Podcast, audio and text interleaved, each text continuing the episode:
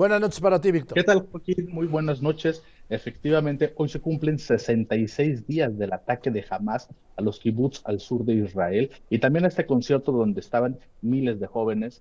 Déjame decirte además que el día de hoy es una celebración muy importante para la comunidad judía, ya que se celebra el sexto día de Hanukkah. Y lo que la gente pide es unidad. Fíjate, Joaquín, que en este momento, con las personas que he podido conversar aquí en Israel, me dicen que no es momento de buscar un culpable de lo ocurrido. Las fallas de seguridad vendrán después. Al respecto, Lior Hayat, que es el portavoz del Ministerio de Relaciones Exteriores, nos dijo que hay tres objetivos básicos en esta guerra. Uno, eliminar a Hamas. Dos, liberar a los secuestrados. Y tres, es no controlar la franja de Gaza.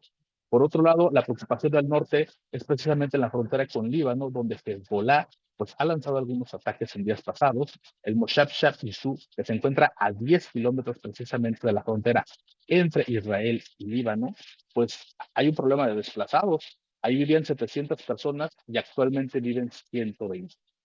El portavoz del ejército, Ronnie Kaplan, reiteró que no quieren ocupar Gaza y cuestionó el papel de la ONU.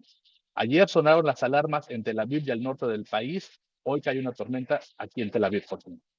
Gracias, Víctor. Víctor Montúfar, enviado especial de lópezdoriga.com y Grupo Fórmula.